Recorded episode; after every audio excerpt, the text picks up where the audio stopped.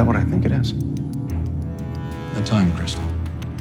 It will show you the effects of changing your fate. Coming up, Captain Pike gets a shocking visit from his older self, warning him of a catastrophic future for the Federation if he chooses to avoid the tragic destiny that awaits him. You flinched. You deliberated, and we lost. We fired Captain and we were fired upon. That's why you're still here. From the start, you wanted to cripple them, not take them out. We may have different points of view, but do not question my combat readiness. Captain Pike and Kirk butt heads over battle strategy as the Romulans threaten to destroy the Enterprise and plunge the Federation into an unwinnable war. Kirk, get out of there! Red alert! We break down this week's episode and reveal the top three moments that made the season finale of Strange New Worlds explosive and mind blowing. All this and more coming up on Energize. Energize. Energize.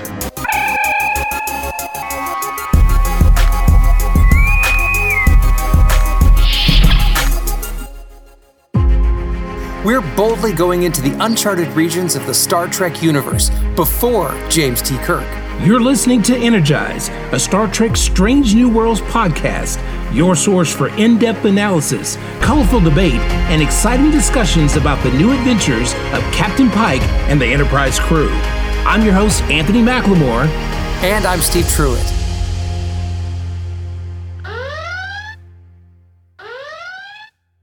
This week, Captain Pike attempts to change the tragic destiny that awaits him when his future self abruptly intervenes. Pike's life, the safety of his crew, and the future of the Federation all rest in his hands.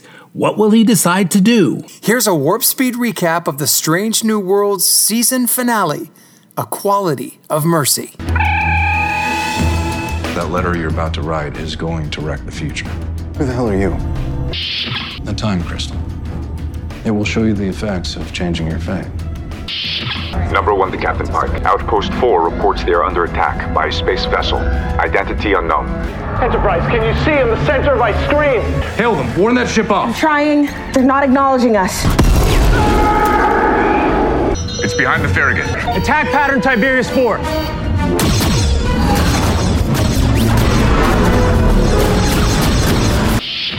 Captain Pike, we need to talk now. You deliberated, and we lost. Romulans can't be trusted. They shot Farragut right in front of us. Stand down, Erica. You can't let them get away with Stand it. Stand down! Captain, I have you surrounded. Surrender, or we will destroy you. You have one minute to comply. Okay, podcast log. no, I mean Anthony. I, I oh my god, I'm I'm still like reverberating from this episode. It just what a way to finish the season. To start off with Pike and his captain's log, and they're on the edge of the neutral zone, and you just know some shit's gonna go down. Oh, this was absolutely phenomenal. I was I was so excited. I, am still in the high from last week's episode, and I was yeah. wondering, based on the tease, what kind of episode were we going to get? But at the yeah. same time, it is the season finale, and right. they, you know, the producers and directors of Star Trek and the writers have not disappointed in a season finale yet across any other series. And so I, you know, I was just ready for it. I was like, okay, what are you what kind of hand are you going to deal us today? And they dealt yeah. us a full house of action, Dude, it, it, drama, it, everything. It was four aces as far as I'm concerned. I just was uh, this whole season has been amazing. I have I've always been critical of Star Trek because I love it so much, and despite a few little things, I will definitively say, as I told my wife early on, this is without a doubt my favorite Star Trek series ever. I dare say it might be for me. Yeah, I, I dare say that. Captain's log, Stardate 1457.9. The Enterprise is on the edge of the neutral zone, a narrow band of space separating the Romulan Empire from the Federation.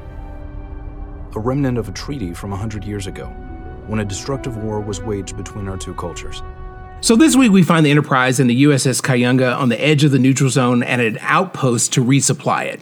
And so we we we're getting this this whole neutral zone because of, cro- of course in the in the original series the neutral zone was always brought into various stories throughout the entire series. Sure. And, Yeah. and so here we are again reviving that and we're at this this outpost and it's you know you know Pike starts off with um, where he where he began in episode 1 with his girlfriend who's who's a captain. He's cooking for her as usual, right? This time it's leftovers. I I thought that was interesting. They've got this banter going back and forth. She's got to leave. She knows something's up, but he's not telling her about his future. No, it's classified. Yeah, she knows that he went through something from uh, episode one, um, and Yeah. of course she's brought it back up because, of course, he was hiding out. He wasn't answering the call of the Starfleet in episode one, and she Right. was wondering if he was going to go back, and he was all bearded out. And so now he's cleaned it up, She said and she she kind of jokes beard. about the beard. Yeah, yeah, yeah. Yeah. You know I'm working. I just wanted to meet Captain Pike. Apologies. Mott has always dreamt about joining Starfleet. What did you say your name is? Mott. Mott Al Salah. So uh, Pike and Spock are meeting with the outpost chief. And they're talking about the supplies that they're going to outfit, you know, this outpost with. They've been wanting them for a long time. Uh, when his son comes in, eager to meet Captain Pike. Right. So uh, the father introduces him and said, He's always wanted to meet you, Captain Pike. This is my son, Mott. And he, I think he says Mott, but his name is Amat Al Salah. So he goes, Mott. Maybe that was his nickname. He goes, Mott Al Salah. And the boy's like, Yeah. He's all proud. He's like, You know me. And Pike just has that reaction, like, Oh my God. And he, he excuses himself and as politely as he can. And, you know, Una follows him. She's there at the table too he's out, you know, he's kind of in his zone. You can hear the echoes of his future in his head, and she she catches up to him, and she's like, "Chris, what the hell's going on?" Yeah, this is this is one of the cadets that will die seven years later in the accident that will maim Pike. Right. And, you know, she always says to him, look, maybe the future's not set. Maybe you can change it. And it's interesting that she says that because he immediately goes to his cabin and begins to uh, have the computer take a dictated letter to these cadets. These are seven cadets, two of them die. And he's hideously maimed and disfigured, saving their lives. Um, Yeah, and he begins yeah. to write them a letter. Yeah, warning him, warning them of their impending fate. And so, you know, the question is: is is this ethical? I guess, I guess if you have opportunity to save someone's life, I guess it is ethical. Sorry. It's just this room brings back a lot of memories. Is this some kind of Joe? No. How am I supposed to believe that I'm really you? You ever gonna let me get a word in edgewise? And so, you know, he's doing this, and then all of a sudden he hears someone in his, his room, and it's his Yeah. older self. Right. So there's Pike standing there. By the way, in 20, uh, 2280 garb, right? He's in uh, late 23rd century Starfleet uniforms. This is the stuff we saw in Star Trek 2 and 3 and 4 that the crew wore. Uh, so yes, especially especially the undiscovered country.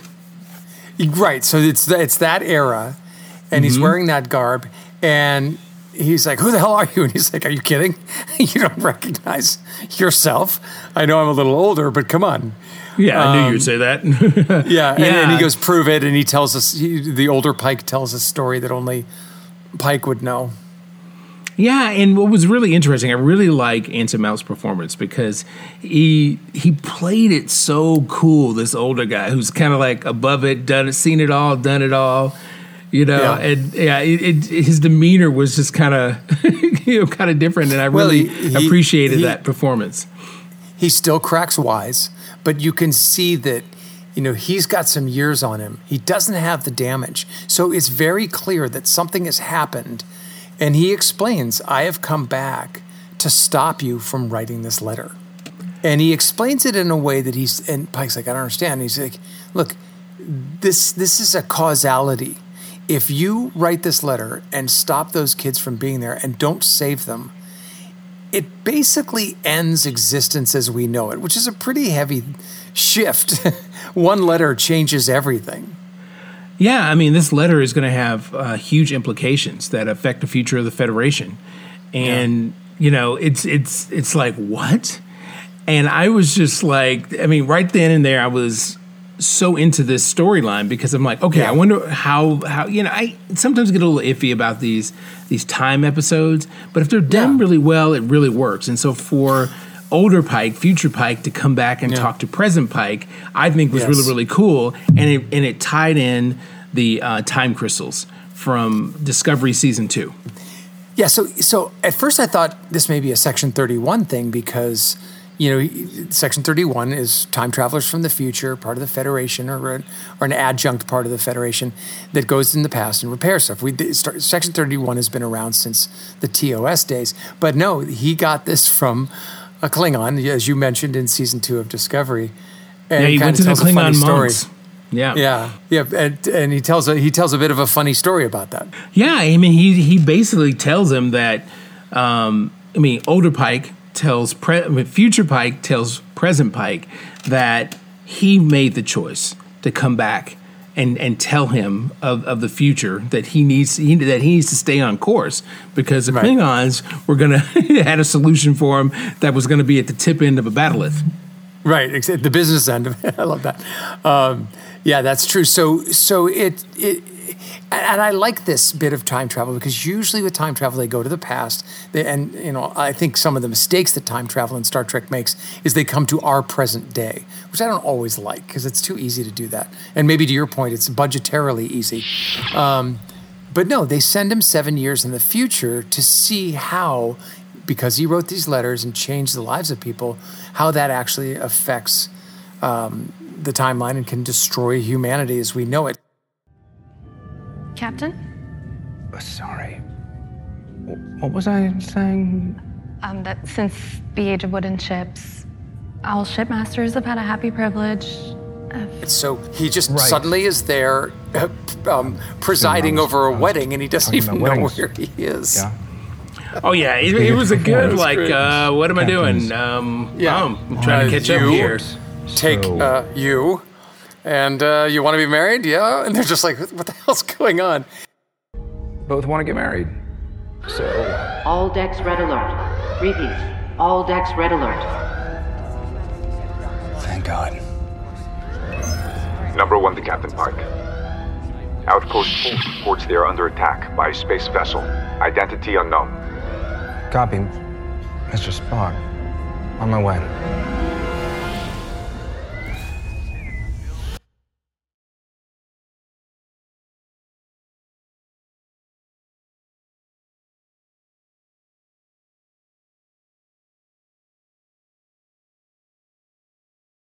And yeah. and Saved by the Bell. He's yep, saved Spock, by a, a red alert. Uh, Spock calls him, and, and Spock yeah. is number one. Right, right. No Una and in sight. Right, and okay. So where's Una? We find that out later, obviously. But it, you know, based on the red alert and Spock's message, the an outpost is under attack, and they're going to warp out there to to help the the outpost. Yeah, and what was really interesting was that the demeanor. Now, granted, this is seven years in the future. Yeah. Um, I was noticing the subtleties of a lot of our our our favorite characters, you know, on the bridge. And so when Pike walks in, Spock is kind of cold to him. Yeah, it's like a, he, he basically are. wants a he wants a sit rep, and yeah. Spock's like, "You can talk to Uhura for that." And I was just like, "What?" Hey, and, and, and Pike was kind of like, "What thing. the hell just happened here?" Not only is yeah. Una not his number one, um, Spock just kind of, I think, was kind of rude. I think. Yeah, and and I was just like, okay, something's happened between the two of them. Uh, is that explained later? We'll find out. Uh, yeah, but yeah. So it, it was really strange. Yeah, it was really strange. Yeah. I was, and so Pike is thrown off, and so we found yeah. out that outpost number four has been under attack. Yeah. And there no and there's no word from the other outposts that apparently they've been wiped out. And so number two and number seven, I think, are also destroyed. Yeah, yeah. And so then you know, Ortegas is like, you know, this is this is the Romulans. This yeah. is Romulans. So so um, they they head out, you know head out to Outpost Four, at right. that point. And and along the way, Pike realizes that well, he's about to take his ship into some kind of danger. He's going to need to figure out what's happened in the last seven years and confide in somebody. 2266. Seven years into the future. I do not understand. Is this one of your human jokes? I'm serious, Spock. This is. Well, it's time crystal stuff. Approaching this logically, time travel seems a less likely solution than that you are compromised mentally.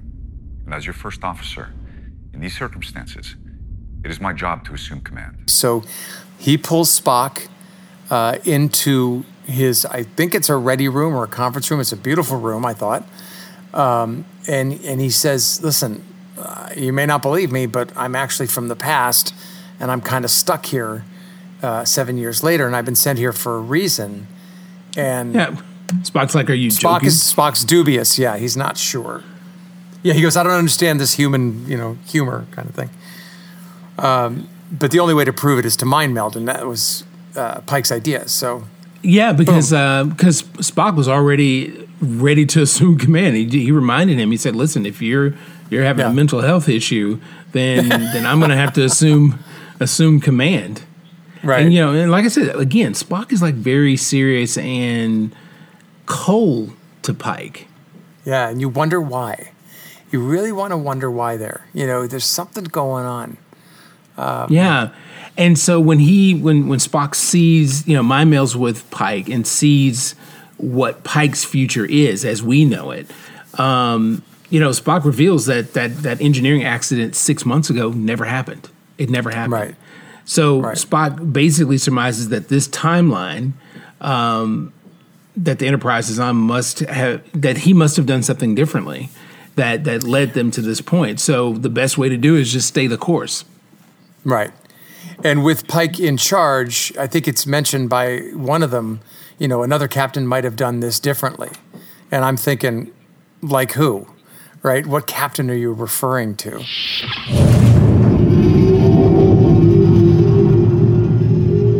Enterprise is in position and holding, sir. Just out of weapons range.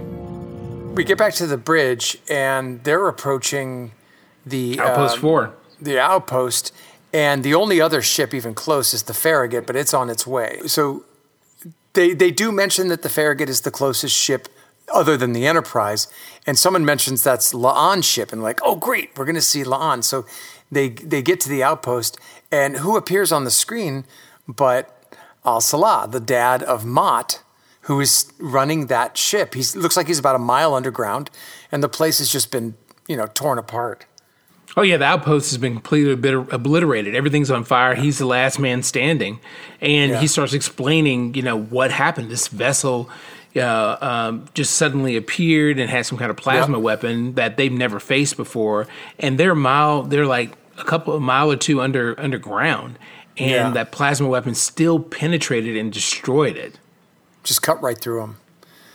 And yep. you're thinking, wait, materialized? Gee, what kind of ship materializes out of nowhere? Enterprise. There's something on our sensors moving fast. Send us your signal. Switching. Enterprise, can you see in the center of my screen? Phasers. Still out of range, sir. We're out of range, Commander. Do you have weapons? Negative. Phasers gone. Weapon crew are all dead. Hail them. Warn that ship off. I'm trying.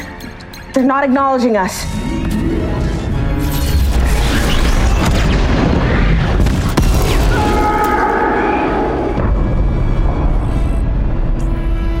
And you know there's a and all of a sudden a ship appears. Decloaking is the classic 1960s but retro but new version of the classic Romulan warbird that flat disc type of ship with the wide wings and the and the nacelles on either side.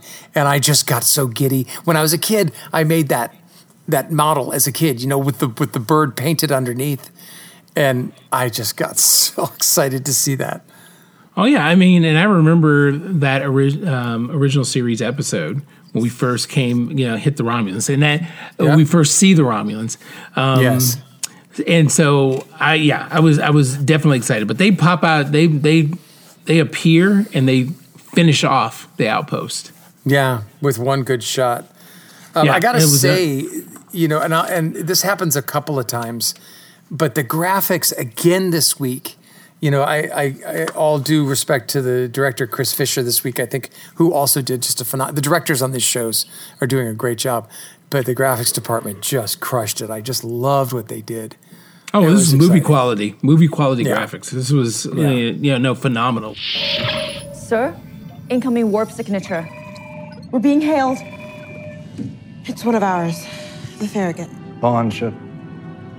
Who's hailing us? Their captain, James Kirk.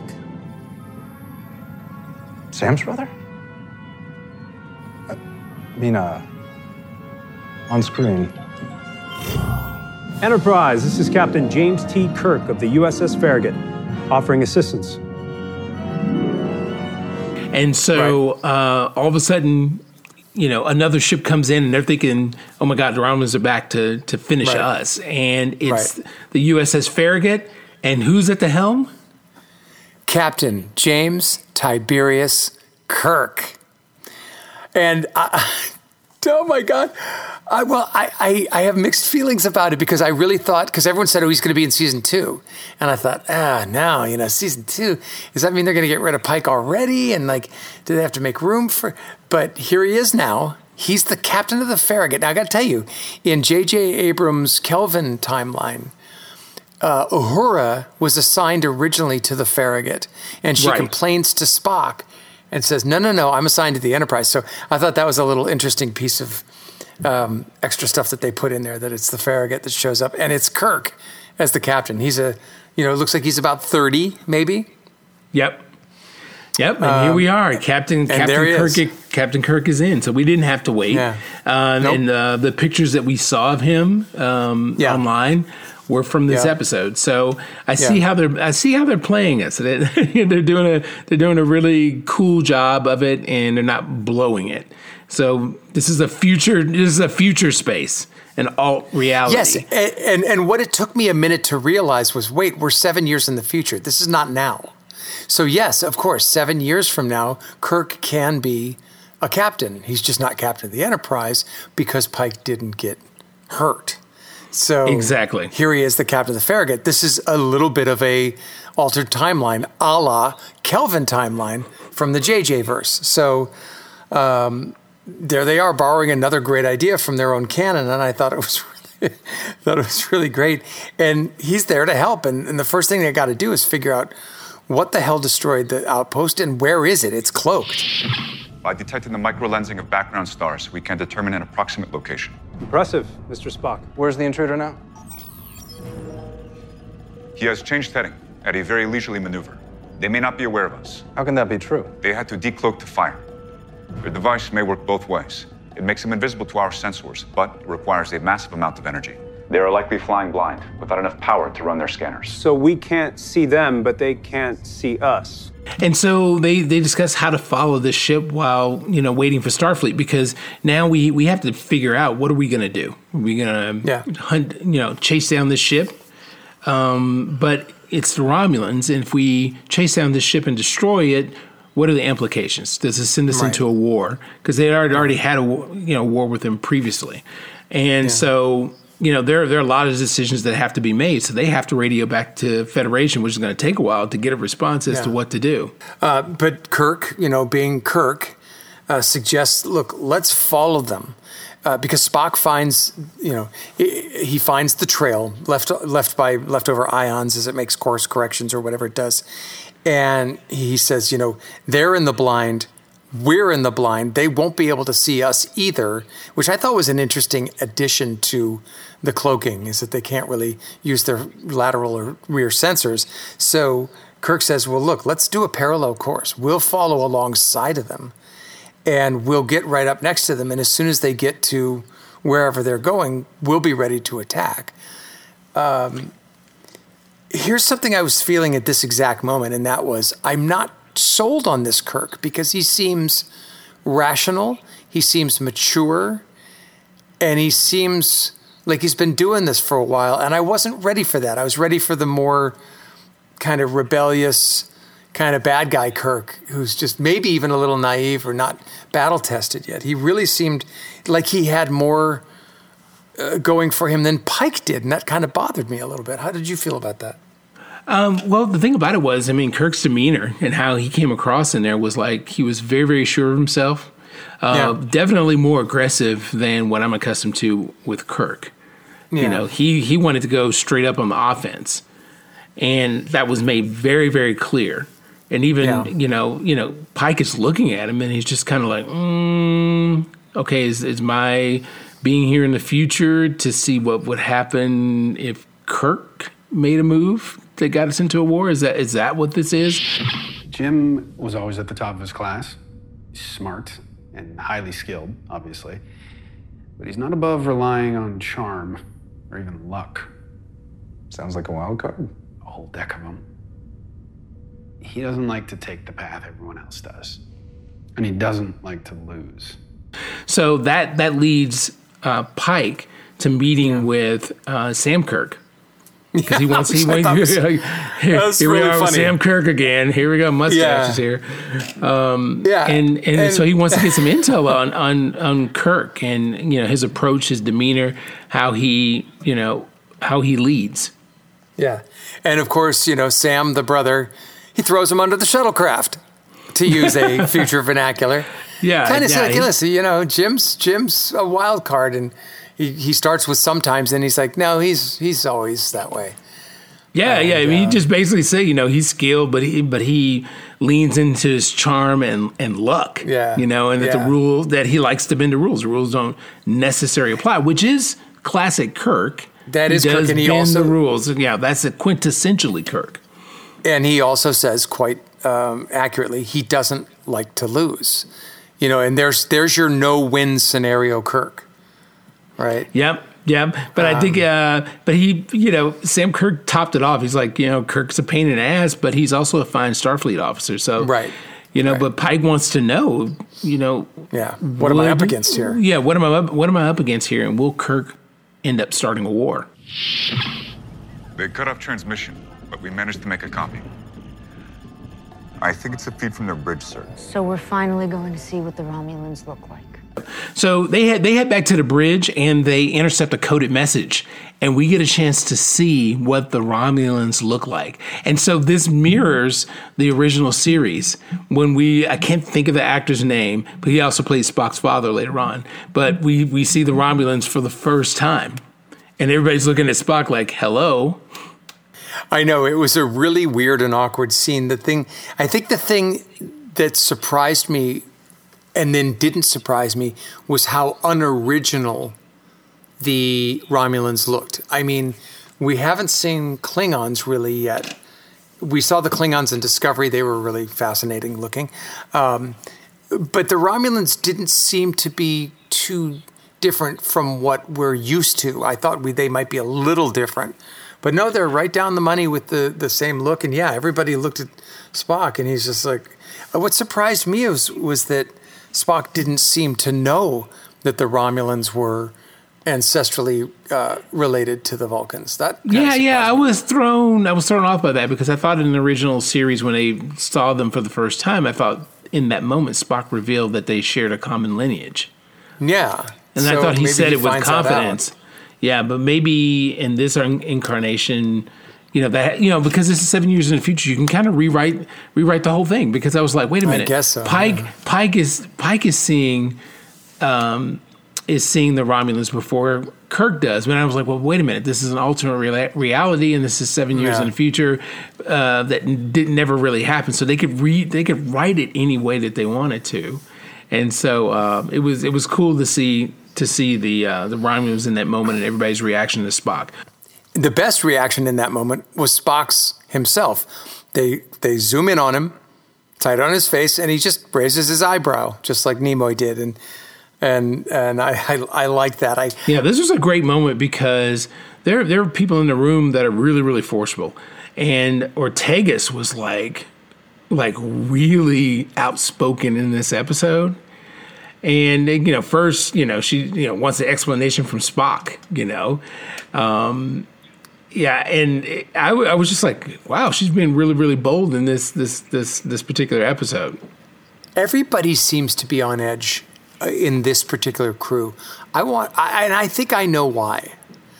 Um, the lack of Una, we don't know why yet, but she's not there, and I think that. I think that maybe the director or the writers or the producers, someone said to the cast, look, Una's not here. And she tends to be a stabilizing force. I want you to all act now as if you were, you know, you were the characters. What? How do you feel about that? How does that change the dynamic of the bridge? And that may be what they're doing here. Ortegas is a little more angry. Even Spock is interested in. Uh, he says a great line. He says, "I'm not for war, but I am for this attack."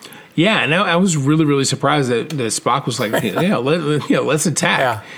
Um, and well, so, the Vulcans, the Vulcans did that to the Klingons in the the the um, Discovery's uh, um, premiere episode was called "The Vulcan Hello," and the whole argument between um, uh, Georgiou and Michael was Michael's like, we have to attack the, the the the Klingons. It's the only way. That's how the Vulcans did it, and they've had you know fifty years of peace right? So it kind of kind of echoes there. Like Spock was like, "We need to attack them. It's the only thing they'll understand."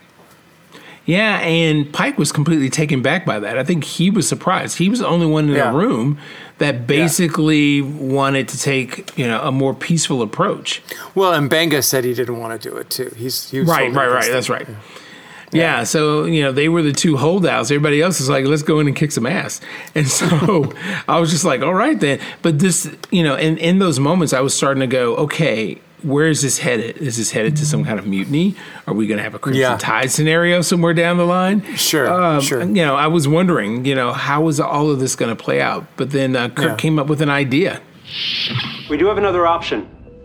We can shadow the ship, follow a parallel course to buy us some time. Not an intercept course, sir? No, the captain is right. That would be a declaration of war. But if Enterprise and Farragut match course and speed with the enemy ship, exactly, move for move, they might think we're just a reflection, echoes on their sensors. That way, we won't lose them while we wait to hear back from Starfleet. Let's start shadowing them. So basically, with the cloaked ship moving through the comet, it's dispersing particles that was going to allow them to pick to, to triangulate on the Right. Romulan ship, and that's kind of how the pincer move was going to. Oh, right. Okay. Be and then they, executed. they they triangulate their attack from both sides. Yeah. Yeah, exactly, Um, exactly. And and here's a moment where you know Pike and Kirk are at loggerheads, right? It's good tension, but it's tension. You know, Kirk is absolutely convinced that what he's wants to do is good, and even though he even knows it's risky and kind of off the cuff, and Pike's like, I don't know, we haven't thought this through. Pike's like, okay, we'll go for it. Because there is, you know, it, it really is interesting the dynamic between the two captains. Pike is just not the cowboy that Kirk is. We just see that with them face to face. It really is interesting. Uh, very much so. So I, you know, I was really excited about that tension between the two of them because now you're wondering what is going to happen across the um, across this whole entire episode. Are these two going to have a falling out, or is it is is is Kirk going to end up taking over Pike's position? You have no idea. Right. You know, Right. but it, but it but it was it was good to set these these possibilities up because that just kept me in the chair, had me hanging on every minute that was going by in the show, and so I was just like, all right. All right, we're Yeah. planting seeds here. We're, we're setting up because there's going to be some explosions coming up because Ortegas is pissed and she wants to Yeah, kick she ass. wants to fight, Spock yeah. wants to kick ass. Kirk wants to kick Yeah. ass, and Pike is Pike is Pike, and he's you know trying to find out a, a you know a more peaceful solution because we understand what the stakes are. You know, you don't want to go to a, pro- a protracted war with the with the Romulans. That, that can go on forever. Something isn't right. The captain is correct. We should have seen them by now. Enterprise, I don't like this. Reading gravitational signature again. It's behind the Farragut. Kirk, get out of there. Red alert. Red alert. Erica, close that distance as fast as you can. Attack pattern Tiberius 4.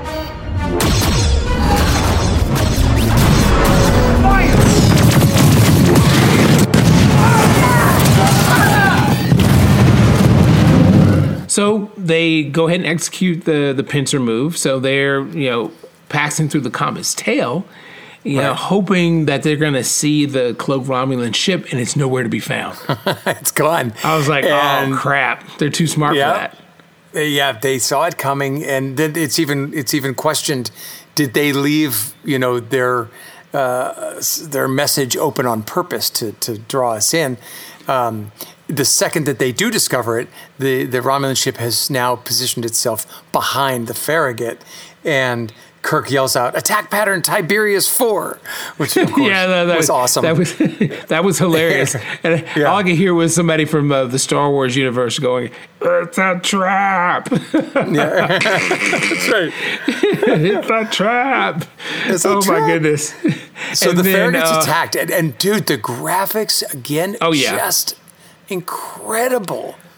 Yeah, half the saucer section is blown away. Oh, and so and how it was shot, Kirk's upside down, the way the camera, Yep. the angles were Brilliant. shot. I mean, it was it was really really awesome. I mean, you felt the the the tensity, the intensity Yeah. that was that that Yeah. anybody on that bridge you know would have felt knowing that you're about to get blasted. You, you really know if did you're get it. The upside down, that upside down shot. I've never seen anything like that. Again, you know, hats off to Chris Fisher, the director, for making that choice. I just, I loved it. And you know what else I noticed about this season of this show is that there's not a lot of spaceship acting. And, you know, fans of Star Trek know what that is. Whenever they're attacked, they all move. But if you noticed in Next Generation, if you really look, they're all moving in different directions. The only time I've ever noticed spaceship acting that was even remotely real was in the movie Galaxy Quest because they actually built the entire bridge on a giant gimbal and they would actually move it in different directions and all the actors would be forced to you know lurch forward or lurch back or lurch to the right or left. I thought that was brilliant because it was all in symmetry.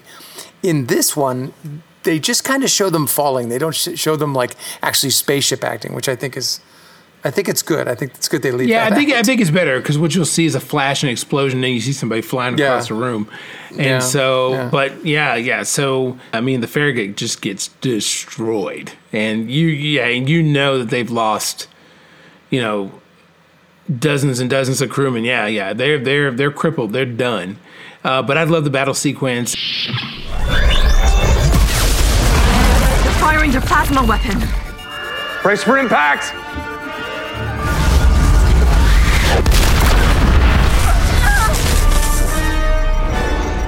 Damage to decks 6, 7, and 9.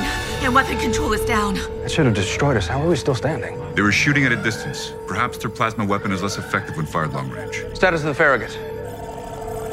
Critical. They will lose life support inside of five minutes. So then the Romulan ship, you know, faces off with the Enterprise, and you're like, oh my God, are they going to meet the same fate? How are they going to get out of this? And so they fire up their plasma weapon. Uh, the Enterprise gets grazed, and then the, Enter- um, the Enterprise fires at gets a lucky shot at the Romulan ship and, and damages it as well. So they both have crippled crippled themselves. Which is Um, interesting to me because the, the Romulans were able to cut that outpost in half with one or two of those um, blasts. It's interesting that they would miss like that. You almost wonder if it was on purpose. Um, and we find out a little bit later about the captain of the Romulan ship, but they yeah, got but, to get but, they're the moving survivors targets. I mean, the uh, the outpost was just a straight up sitting. Oh, target. yeah, It's that's not- It's true. not like it's not like the outpost could like pick up and move. All right, move four degrees. It wasn't going to Yeah, happen. you're- wasn't going to happen. But they winged it, and so now you know we have a dire situation on the Farragut. So we we're transporting everybody aboard, and um, oh, what a moment! Pike to transporter. Get the pads warmed up, Chief. We're about to test their upper limits. Clear the pads. There's one more group behind us. Oh my, glad to see you. Oh, um, I didn't know you were a hugger, Lieutenant. Oh, Commander? Or have you forgotten? Uh, yeah, of course I haven't. Uh, uh, speaking of, when's the last time you talked to Una? Why, I can't talk to her. No one can. It- She's not allowed contact. Of course. You know, uh, future Well, La'an greets Yeah, Pike on the shows up. transporter pad, and this is like what? Her hair's And down. he's like, she, yeah, she's he's not like, hi. Lieutenant. Yeah. He's hi, Lieutenant. She's like, "Mm, it's Commander. yeah, and, and then she gives she gives him a, a real big hug. And Yeah. he's like, "Whoa, I didn't know you were a hugger." And she's like, "Have you forgotten?" So I'm like, Yeah, "Past relationship, obviously." Ooh, yeah. Uh, uh, that was a good thing. So yeah, you've got a little bit of history going on there. Oh, one more little thing about La'an. You know, Pike did ask about Una. Hey, when's the last time you talked to Una? And she's oh, like, right, right, right, right. You know, that She's blank like, no look one at- has. Yeah, no one has. I'm just like, oh, she must she have been dead? found out that she's an Illyrian. Oh, no, was my that's not what I was thinking. Yeah, well, that's a good That's what guess. I I was was, thinking. thinking. I thought she was dead. She's like, because she said no one has, and I'm like, oh my god, is she dead? And then she goes, because she's in the penal colony, and I'm like, oh yeah. Then they found her out. Yeah, at first they, it, to me, they hinted that, she, or they, they, they kind of, it felt like a red herring. Like they made me think she was dead, and then, yeah. Captain Pike, we need to talk now. You flinched. You deliberated, and we lost. We fired Captain, and we were fired upon. That's why you're still here. From the start, you wanted to cripple them, not take them out. We may have different points of view, but do not question my combat readiness, Captain. I'm saying caution means you're not going to put everything you have into the punch. And that's a good way to lose because your enemy will see that and act accordingly. All this because of a second's delay. Tell me I'm wrong, Captain. Oh yeah, yeah. So so very interesting exchange there. So Pike and Kirk are, are in his ready room, and you know Kirk's letting him have Oh, it. boy. I was just like, Oh, boy. wow. dressing him down, dude. I mean, like, and and letting him know that you know his indecision and his flinching ruined it, ruined the plan. Yeah, and but the thing was, Pike didn't take that though. He said, "Don't question my readiness," and and Yeah. Pike essentially was like, "Okay, you're calling me out, but your own ship was destroyed." And I was like, "Boom." Yeah, and he said, and Kirk says, you know, touche. You're right. You got me. Yeah, but it was really good to finally see, you know, Pike pushing back because we haven't seen it all season. We haven't seen him like be forceful in that way. And Yeah. he was just like, he was just like, uh, uh-uh, I'm not having that. Yeah. You, your ship didn't your ship get destroyed? Who's still got a ship? Shut up. Yeah, yeah. Um, so then, you know, in true Pike fashion, he goes to the bridge, and he's like, "Look, we're going to message these Romulans. We're going to talk to them." And and everyone's like, "What? You can't, you can't do that. I mean, you know, this doesn't make sense. You know, no one's ever talked to them. No one ever does that. They just want to kill us." And he's like, "Let's give it a try." Yeah, Let's give it I a try. was, I and I would, I have to say, in that moment, I was just like, "Come on, dude." I, th- you know, at that point, I thought he was bending over backwards to defuse the situation. You Yeah. know, and maybe, maybe that's what you know, leadership on that level is about, especially when the stakes are that high. You know, but I was like, wait a minute, they just destroyed the Farragut.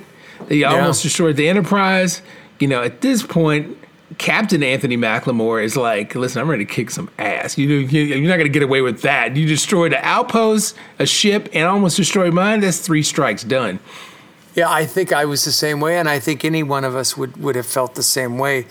And yet, Pike, true to his nature, um, is working the diplomacy angle. Lieutenant Uhura, open a channel to the Romulan ship. Sir, they haven't responded to any of our hails before. I know. Open a channel. We're going to send them a message. What are you doing? Taking a risk. He sends out a, a communique, and the Romulans respond. And for the, you know, the captain comes on, and Pike mentions, you know, our way is empathy and understanding and cooperation. And the Romulans are like, "Mm, that's kind of weak.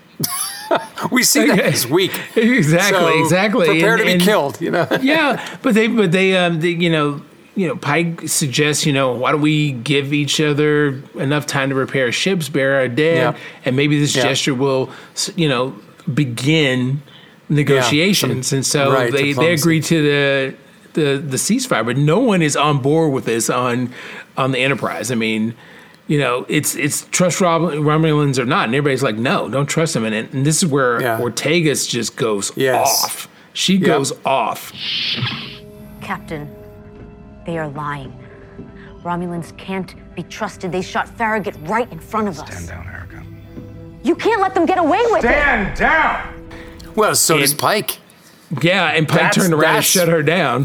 That was he the goes, first time. Stand down. That is the first time I've seen him be angry, assertive, and determined. And I and that's that's what I've been looking for. And you know, we were discussing early on in this uh, in this um, season, you know, where's the mistake Pike's going to make?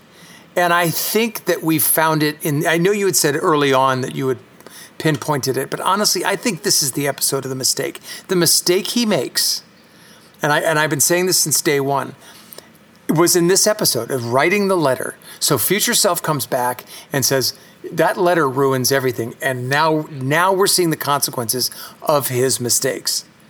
Um, you know, not taking action when he should have, and putting you know the the entire you know human race and the Federation ahead of his own needs. But that stand down was like, no, we're going to do what, I, what we're going to do. The music in that scene was incredible. I really love the composer of, of this of this score. Um, it was just super great. But not only were they angry on the Enterprise, the sub commander on the Romulan ship was just as angry. He's fighting. He's pushing for war too. Yep, he's pushing for war, but the commander of the Romulan vessel is just like, aren't you tired yeah. of war? I mean, he's yeah. an old head, and old yeah. warriors tend to mellow. In, in you know, well, they, they, they say tired of war. They've seen death. They know better.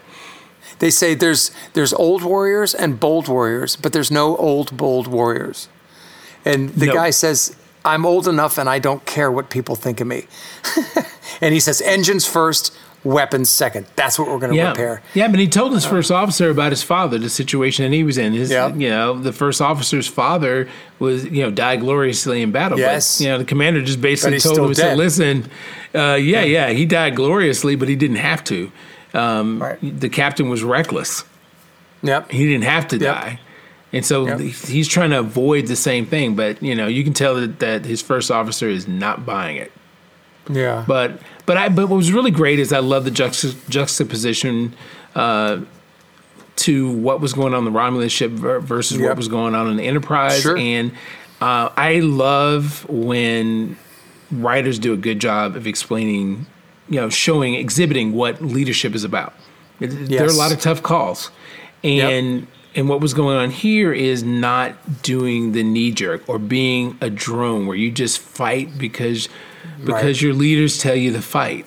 You know, some, right. or because it's your nature, like a Klingon. Right. It, yeah. Exactly. And at some point, we see it throughout history. Eventually, even some of the most hard, uh, bitter enemies eventually have to lay it down most of the time. Yeah. You know, yep. because you you just can't go on year after year, decade after decade. You know, it, it costs everyone. So you yeah. know that that was a constant reminder and a real world lesson, I think, that came out of these conversations between the captains and their first officers.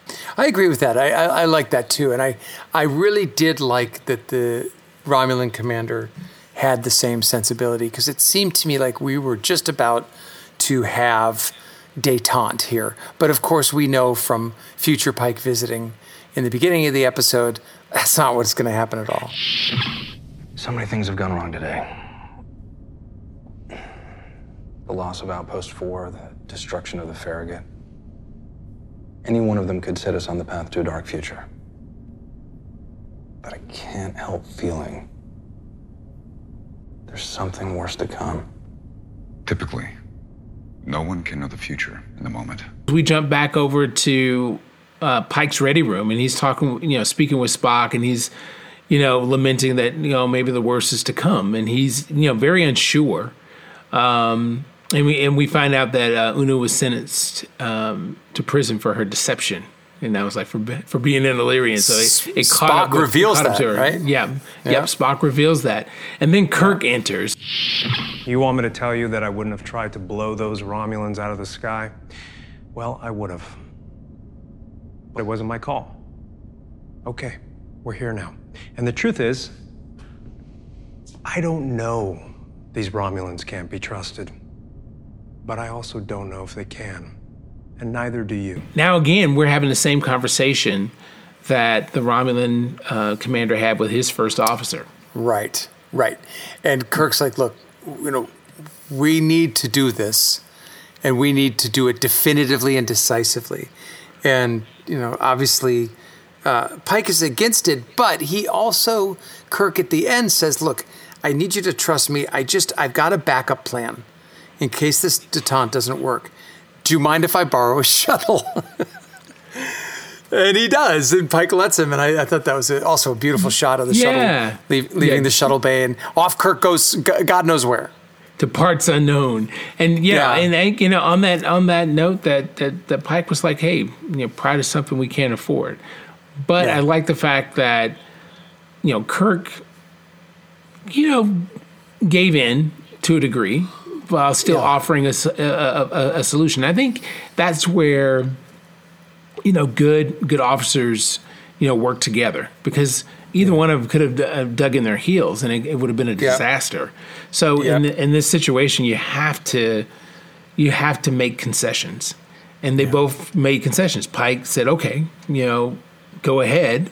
And you know, do your backup plan, and at the same time, Kirk, you know, yielded the floor to Pike. It's his ship, and we're going to go ahead and go with this this peace plan that you have. But let me back you up. But like any good first first officer, because basically Kirk at that point was the second, you know, the second leader on the ship, and so Right. yeah. But any good commander of a vessel listens to his subordinates. Um, and listens to all possibilities, and I'm, you know, I'm always of the of the of the mind mindset that, you know, the best defense is a good offense. So I don't, you know, I I may have a plan, and I may have a way of uh, approaching it, but I don't want to be caught with my pants down. So I would have let Kirk, I would have let Kirk do it too. So what you what do you have? Okay, go do it, just in case I'm wrong. Right. And and we don't know what the plan is, but off he goes for the shuttle. Next scene, you know, we've got Spock in that classic Jefferies tube. Try it now. Aye, that's the one. This is where the auto repair was getting hung up. She's pretty fused.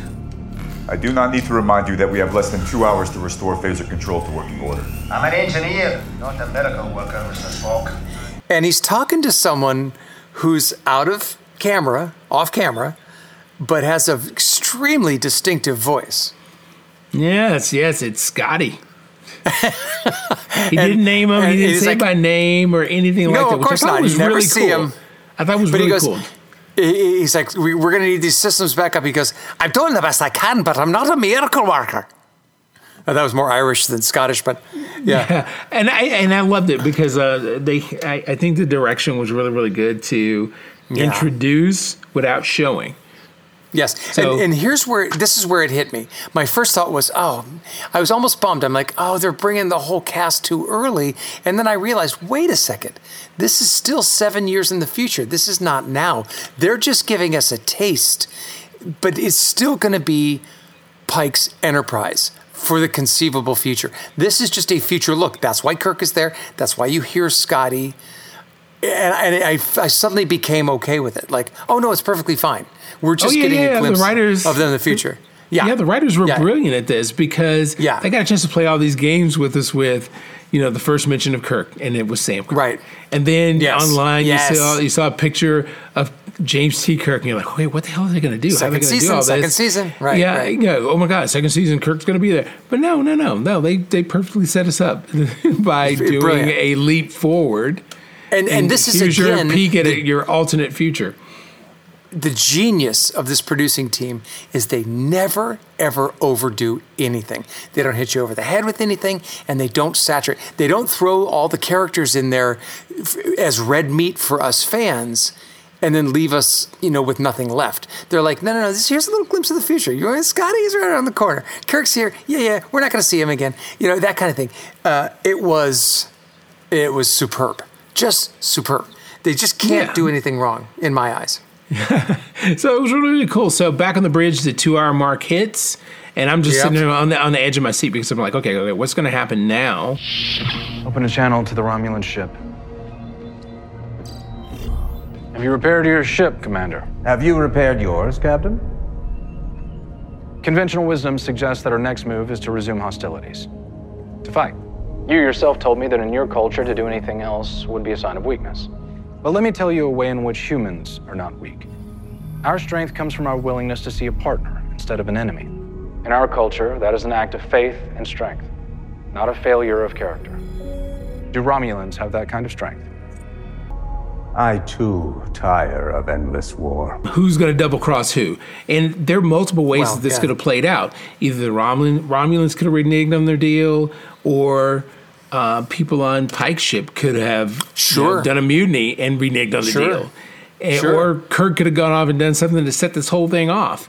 And Yeah. so I, you you just didn't know. And I love the fact that they planted all of this doubt and possibilities. So I didn't know how, how to read it. I, I couldn't predict how this was gonna gonna play out. And that and I think that's a good. idea. That was brilliant on the writing part. I, I agree, especially when they get back in communication with each other, and Pike is like, "Look, we don't have to have a war," and the Romulan commander, you know, says extremely solemnly, "I too tire of endless war," and as soon as he says that, you think, "Oh, this is going to be great," but what happens? Why is the fleet here? I did not call for them. I alerted them of our situation, Commander. The Federation showed weakness. It is the Romulan way to strike. You were not going to. I took matters into my own hands. You disobeyed a direct order. Had you not negotiated with the Federation, I would not have needed to. Half the Romulan fleet just warps in. Yeah, and and was like, oh, Pike, you've been served. totally. Commander was betrayed right? The prayer. Well, yeah, yeah, but we find out up. two seconds what happened. Yeah, we we find out, you know, that yeah. um, you know even the Romulan commander was shocked. You know, he's like, wait a minute, I didn't call for any other ships to come in here. Right, right. And then and then boom, this flagship comes in, and was Yeah. that Tasha Yar? I mean, You know, uh, it's so funny you say that. I, I the, my first thought was it was, but it couldn't be because Tasha was hundred and ten or twenty years later. So yeah, but was it was it the actress? Was it Denise? Uh, oh no no Crosby? no Denise Crosby no no that was uh, another actress named Carolyn Scott. I just looked it up. I didn't know. Okay, good, good, good. Okay, but uh, so so the the uh, the flagship commander's like, listen, you know, surrender or be destroyed.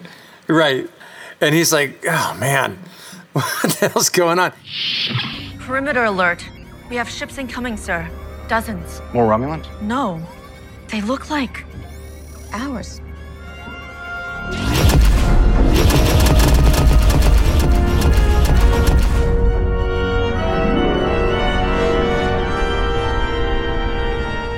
now, just as it seems like the Enterprise is about to get destroyed, uh, the, the the officer says, "We've got more ships coming in," but and she says they look like ours, which I thought was an interesting choice of words.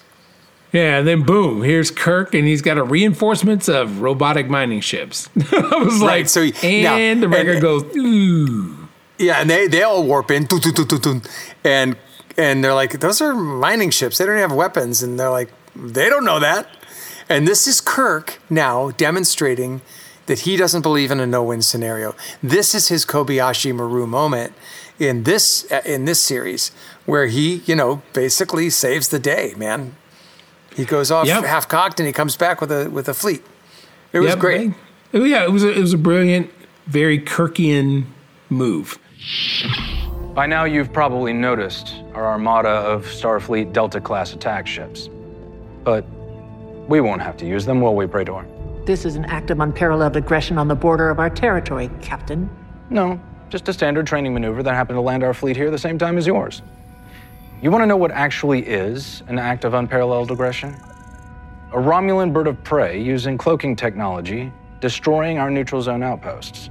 I know nothing of what you speak. That's okay. We'll send you a recording of it decloaking right before destroying Outpost 4. Yeah, I thought was the next thing that happened was just so funny to me because now, now the the Romulan commander is like, you know, this is an act of aggression. I'm like, are you really? I was like, cut the crap. Well, that's what they said too. with your whole armada. Yeah. And now. oh yeah, you destroyed a couple outposts. You know. Yeah. Yeah. Yeah, and she's like not not believing it. He's like, "Oh yeah, you, you guys, you know, destroyed an outpost," and he sends her the video. oh And no, no, then no, she believed it. She knew it, Yeah. but she was denying it until they had video proof, and she's pissed because they allowed right. themselves to be discovered. Exactly, exactly. So uh, with, with with this evidence, you know, they they push out the the cloaked Romulan ship with the good with the good commander on it, and you're like, wait a minute, are they about to destroy their own ship? So we see each other once again after all. What are you doing? Only what is asked of me. I never called for that armada. We can beam you and your crew aboard. You don't have to do this. It is not our way. I regret that we meet in this way. You and I are of a kind. In a different reality, I could have called you friend. What purpose will it serve to die? We are creatures of duty, you and I. Just one more duty to perform. I'm thinking she's going to say, okay, Enterprise, go ahead, take a shot at them. They won't fight back. But that's not what happens. No, she destroys it herself, and I was like, "Oh, Yeah. this so sucks," because that that the commander of that ship was just such a nice guy, and you know we could have been friends. We could have started something, but but Yeah. but the Rob but the Romulans are stuck on how they are. This is what And- we do. And true to the prophecy that old Pike shows young Pike, there's no way this is going to go well because he says in the beginning, because you don't, you know, save those kids and hurt yourself, you destroy the Federation and millions of lives. And so, of course, it's not going to go well. They, they, you know, the Romulans are true to their nature. We don't like weakness and we destroy it. So we just killed, you know, our own people. Thank you, Captain Pike. If not for your weakness, we would have never known what easy targets your Federation would be. Goodbye. Powering up weapons again. Evasive maneuvers, Erica, patterns 8 to 3.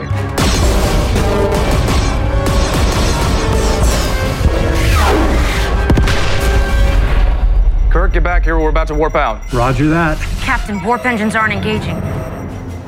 Erica? I'm sorry, sir. Sir, the drone ships are moving. Son of a bitch. So then the Romulan flagship and the whole fleet starts attacking. And so now we got a battle on, and Kirk is the is basically you know using the mining ships to give uh, the Enterprise cover, but they can't even move because the engines don't even work. They can't even jump to warp. And so I'm just like, oh my god, how's this gonna you know how's this gonna end?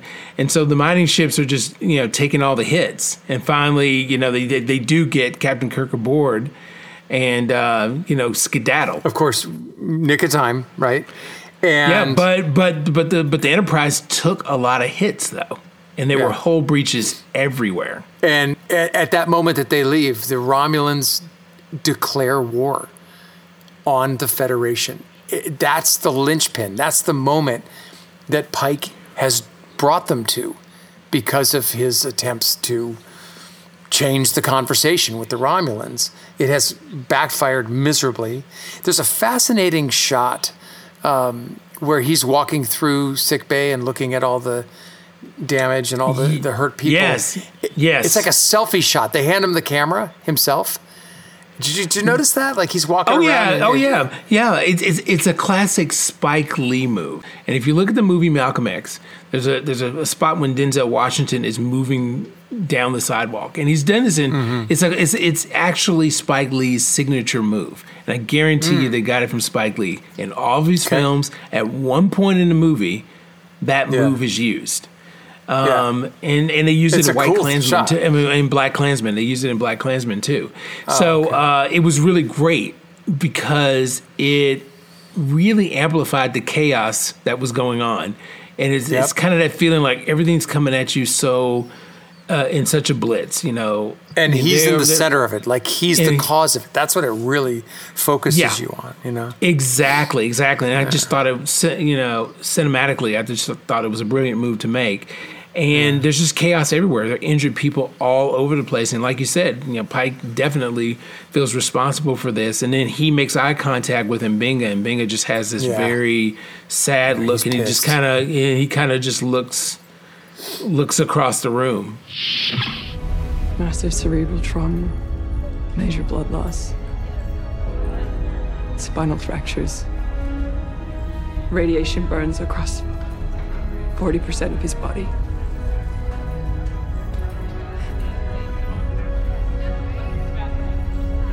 I'm not sure that he will recover from this. And then Pike walks over and sees Spock. Ugh. Spock is Well, the first thing we see is one leg, you know, blown off. Right. One leg's still there, but the telltale green blood is there's no one else it could have been. And as as we curve around the corner, then we see, interestingly enough and ironically enough, a very badly mutilated Spock, just like Pike was mutilated. Yeah. In in his foreshadowing, same kind of damage to his face, upper body. Um, Nurse Chapel is there, and she basically runs down the injuries and tells Pike, you know, he's barely clinging to life, and even if he does live, well, she says something a little less severe than I thought. She said he'll never be the same, but I thought, like, she she could have said something like he, he'll be a vegetable, or you know, he won't, he wouldn't have wanted to live, you know, that way. Yeah, no, but I like I like the subtleties of it. You just he'll never be the same. I mean, you're looking at him, you know, you you realize he won't be the same. I mean, it's like he's like severely radiation burned, and he Yeah. and, and she he's uh, had severe brain, uh, brain trauma, so he won't even be the Spock we all know. Yeah. The one thing I really did think was going to happen, and this is what threw me for a loop, was because I knew, because we all know that Pike's decision changes the future and ruins, you know, the, the Federation. I thought that his actions would kill Kirk. That Kirk out there, you know, with all those drones, he goes to get the drones, but in the midst of taking the, the, the fire, he gets killed. And it's, you know, Kirk's the one that's always going out and saving the galaxy. We know him as that, right? So that's what I thought. I thought Kirk should have, or was going to die, and that's what causes the Federation to fall apart, and he doesn't save the galaxy, and blah, blah, blah, blah, blah. And I found it interesting that they chose it to be Spock instead. But that's No, somebody that Pike knew. Right, but it makes complete sense, and I and I- and, I, and this is just another tip of the hat to the writers because they they they've tied things across series. I know what you're thinking. I was thinking the same thing when I went through this. That I traded my fate for Spock's. Yes. This isn't going to help, but it gets worse. This war with the Romulans, millions die. So Pike is is back in his quarters and he's back in there with his future older self. Yeah. And you know, Pike is just like, you know, I, I traded my fate for Spock's. He's realizing that, Yeah. you know, and then and that millions are going to die because of a war that an endless war that's going to continue. And so that's the moment when I realized I was like, oh, I get it all. So older Yep. Pike is saying that that Spock has a key role, and that's in the next generation in unification because Yes, he's the right. linchpin. Ambassador he's the Spock. linchpin that Ambassador Yes. Spock in the future Yeah. brings the Romulans into the fold. Yeah, and and and they really brought that home when future Pike says, "Look, we've tried this before." Many times. Like, this has been done before. I thought that was a fascinating wrinkle. And he goes, Every time we try to change the path, Spock dies. This is the only way. So they've tried this maybe a dozen times. I thought that to be just fascinating. Yeah, yeah, that was great. It was it was it was a, a superb twist because I was Yeah. like, oh yes, it makes so much sense. And Yep. and, and and as soon as you said it, I, I knew it. And you know, and I'm not one of those people that remembers the names of past episodes across the Right. various Star Trek series, but for some reason I knew that when I was like, oh, it's unification. Yeah. Yep. Absolutely. Yeah. Yeah, Good so for you, that, that was that was a, that was a nice touch. It was a very very nice touch and a good way to use source material to build a Yeah. fresh story for this series. Mhm. And I thought I thought it really really worked. I'm sorry things went down the way they did. You tried for something better. Tried and lost. Did it ever occur to you that sometimes you can't avoid a fight? If you had just chased that Romulan ship from the get go and taken it out, maybe none of this would have happened. So, come on over and have a seat, Captain. Tell me about yourself. So uh, Kirk walks in and the two of them have a drink. Yeah, and Kirk acknowledges Pike for for what he did do and trying to, you know, do the right thing. He said, you know, you, you really you, you gave it your all and you really are dedicated. And as they're zooming out, and the last time we're going to see Kirk, he begins to tell.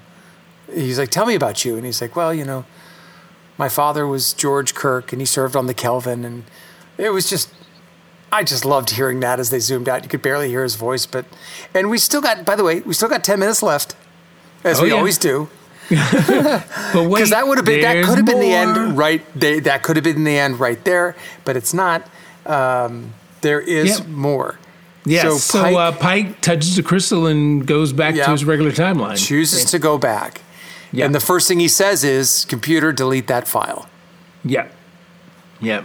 He realizes, and, and, you know, and and that's he could be selfish and only think about his his life, Sure. but uh, Pike isn't doing that. He's looking at the the bigger picture, and um, I respect that. It just shows who Pike is.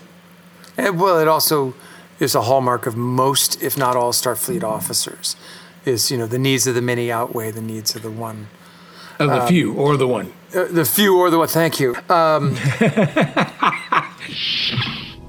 Am I interrupting? No. I'm very glad to see you. But you saw me only moments ago. Right. You left the briefing suddenly. It was uncharacteristic. Was it? But now your demeanor appears changed. Having heard the boy's name, I cannot help but wonder if this pertains to your future. Let's just say I think the universe is telling me that some fates are inescapable.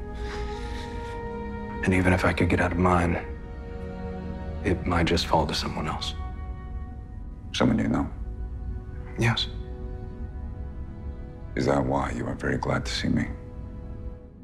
I believe I may owe you a debt of gratitude, Captain. So Pike and Spock are talking, and this was a really, really good scene because Pike has seen Spock die in the worst way. Well, not die, but be gravely injured in the very, very, very, very worst way. Also, he has this knowledge of the of the role, the pivotal role that Spock will play in the future. And um, you know, you know, Pike basically, I, in a way, shows his bro love, you know, to Spock. You know, he, he he's you know he tells him that, you know, you're you're important to me. and Spock says, "And you are to me, sir." I mean, it's a nice. It is a nice moment. It's Yeah, funny because and he says Chris. Yeah, and he says he says Chris. like, yeah, Chris. And, yeah. and the beginning of it, Spock walks in. He's like, "Oh, it's so good to see you." He's like, "I just saw you like a minute ago." yeah, yeah, yeah. What are you Um, talking about? Yeah. yeah. But they go back to the bridge, and Una's there. First of all, yay, right? She's back. Yep. And Pike does this little tour to music. To this music. Yeah, wonderful this music, called yeah. "Making Memories." You know. Yeah, and it's Uh, just that everybody it's notices charming. that there's something different about him, and he's just walking. and there's something he's different about them. Yep. Right? They're looking at him, you know, like not unlike the seven years from now crew was. They were all bitter and whatever they were. This crew is really lovingly appreciative of who Pike is.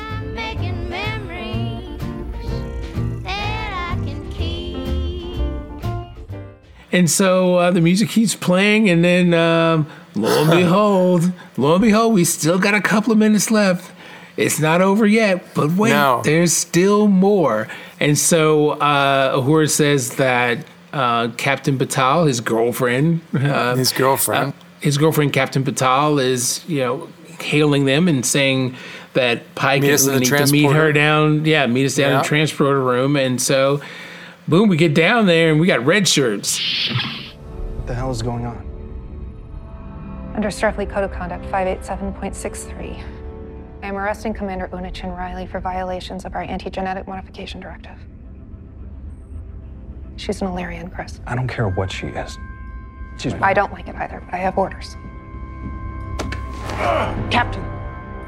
Don't. I've known this might happen for years. I, I did not see this coming in the slightest. Now, uh, I don't know why I didn't see it coming because in the future she was in jail. I, maybe they didn't mention. Maybe um, La'an did say she's been there for the last whatever seven years, ten years. Uh, but I just never thought for a million years that they'd be coming for Una right there at the end of the the last thing they do in the last thing of the series is they take her away. And and the girlfriend just keeps saying, you know, this, this is this wasn't my choice. This isn't what I wanted. You know what I mean? It's almost like she's blaming him. Uh, yeah. Well, I didn't think that she was blaming him. She was just basically saying, "Hey, I know how close she is to you. This wasn't my call." I think she was just kind of washing her hands up. She said it. but she said it a few times, right? And and I, I wonder if it plays back to any bit of their relationship where in the beginning, when he had his beard and he'd given up Starfleet and she she had probably wanted him to stay and not go into Star go back to Starfleet. I kind of felt like when she said this wasn't my call, it was kind of a jab at him for going back into Star. Listen, you got back into the fray, and this is what happens, right? Like I kind of sense that. I don't know. I don't know. She's a captain too, so she's off running running around gallivanting. Him staying at home means Yeah. nothing. So Yeah, uh, yeah. So I don't know. I don't know. I don't know. I you know just tend to believe she just was like, hey, listen, don't blame me for this. right. This is this And is above my pay grade. Right. And so off they beam. Yep. Yeah. Before and right before uh, Una beamed away, he grabbed. He was about to fight, and she tells him like, no. Yeah. She's like, let me go. You know, I knew this was coming. And this last shot of the season is Pike looking down, and then, like the season seven ending of Dexter, he just looks right into the camera, right at us, with this blank expression, and you fade to black.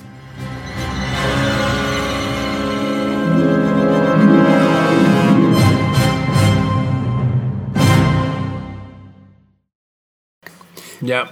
Uh, incredible ending to an amazing season. But before we go, obviously, we want to run down, Anthony, our top three uh, moments of this episode, our favorite. We always start with number three, and I started the last two weeks, so I'm going to have you lead us off uh, for this last episode. Yeah. So my number three moment was when the Farragut got shredded by the Romulan ship. I mean, it just got torn up. I love the way that it was shot.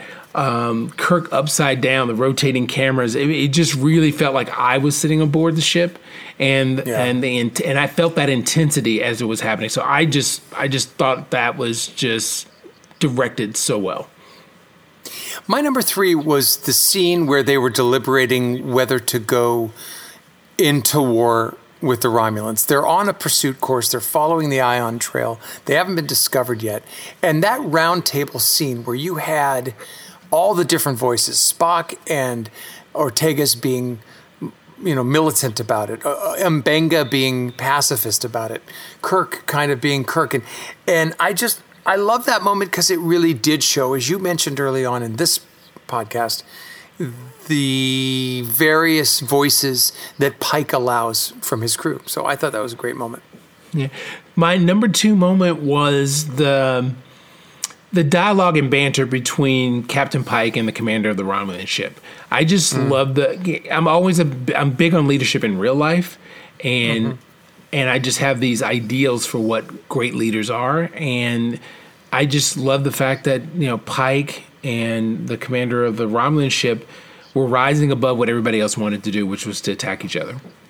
You know and I, I, I think there's always lessons to learn because if you know they're they're taking a moment of pause to to find out to find another way. Do we have to do we have to battle it out? And i really really appreciated that. And that's pure Star Trek, which, by the way, was swiftly punished by the Romulans, too. So that's kind of Star Trek, too, if you stick to the Romulans' way of doing business. Um, you know, my number two was a little more subtle this week. Uh, it was the relationship between Old Pike and New Pike. Um, I just, I don't know what it was, but I just loved seeing Anson Mount with a little bit of age on his face, a little bit of wisdom, wearing that 2280 uh, Starfleet uniform, talking to his former self as if he were his dad. He has a little humor. And I just, I don't know, I just kind of like that moment. I really never felt for one second that it was somehow a split screen done differently. I really bought that it was the two of them in the same room. Hmm. Uh, number one for me, I just overall liked the dilemma that Pike Pike was facing. I mean, I Mhm. just liked his performance across Anson Mount's performance across the whole entire episode. Uh, It Mhm. was the first time we really got a chance to dig deep with him. I mean, really, really dig deep, and you got a chance to see several sides of him: the un- you know uncertainty, anger, remorse. It was all right there, front and center, and we got a chance to feel all those things in one particular episode. I, I, I think I think you're right, and I'll dovetail off that a little bit. I before I give you my number one, I, I want to do a special shout out. I didn't make this three, two, or one, but I just want to again say that the graphics this whole season, and especially tonight, in this episode were just phenomenal. So I just wanted to do a special nod to that. But uh, my number one was the moment that I realized that it was Spock, that the one was the one that was, you know, injured, critically injured, his body lying there torn apart, uh, and then the resulting relationship unfolding in that conference room at the end between uh, Pike and Spock, or as you say, Spike, where they, you know, they, they, it's it's a it's a bro hug without hugging. He calls him Chris, and to me, that sets up season two, and that sets up the special relationship that they're going to have. And I thought that was both ending one era and starting another, and I thought it was a, a great moment. Wow. I mean, what an exciting Oof. season! I I really, I really, really, uh, I'm just really, really happy. Uh, a, I'm happy that Strange New Worlds lived up to its potential. Uh, yes. I'm glad that it far wasn't a major it. dud. Yeah, they exceeded our expectations. I think so. And, and they did. They were brilliant across the season of yeah. periodically bringing in original series elements. Yeah. Uh, from yeah. Spock Amok when he, uh, yeah, you know, had the fight scene with the classic. Yeah, yeah, that was that was awesome. I I, I really really did like that. Um, yeah. Bringing in, you know, the first look at the Romulans and using yep. that classic music so once again, great. I thought that was really, really good. Yeah. And just all these tip of the hats, you know, to various well, things, and, bringing in know, Paul. Don't, I, let's I not forget uh, to Pring, but do, not forget, um, you know, Hemmer. You know, he wasn't there for this last one, and you know we're gonna miss him too. And he was a great character, and to lose him this season uh, was hard. And and uh, who knows? Maybe we'll see La'an next year. I hope so. Um, I think she really blossomed right at the end, so maybe they'll bring her back. Um, that would be nice. Yeah. Um, but yeah, I agree. It's just been a hell of a season. But you know, Anthony, the good news is to everyone out there listening, this is not the end of Energize. We've got another assignment that Starfleet has has handed us, a mission, yes. as it were. Lower decks. Lower decks coming out quarter three of 2022, which is just about a month from now uh, Anthony and I will be back with Energize talking about the half hour uh, comedy series Lower Decks, which we both love. This will be season three, and we can't wait to, to go through it with all of you. And I think we're going to have a blast with this series because, you know, for the first two seasons, and I'm sure our listeners have watched it, um, they just drop endless uh, Easter eggs for all the other series and all the other movies. It's just they're constantly referring to Next Generation and Deep Space Nine and uh, you know Voyager and I mean there's one you know Boimler has a has a man crush on Tom Paris and like there's just some really great stuff in there. The voice acting is fantastic. And I think season three is going to be great. And they uh, they've also greenlit season four. So we're going to do this, and we're also going to do Picard next year as well. And we'll be back for season two of Strange New Worlds. So Energize sticks around. Well, that wraps up this episode and this season of Energize. Um, we we so appreciate you uh, for listening, and we look forward to returning next season. I'm Anthony McLemore. I'm Steve Truitt. Live long and prosper.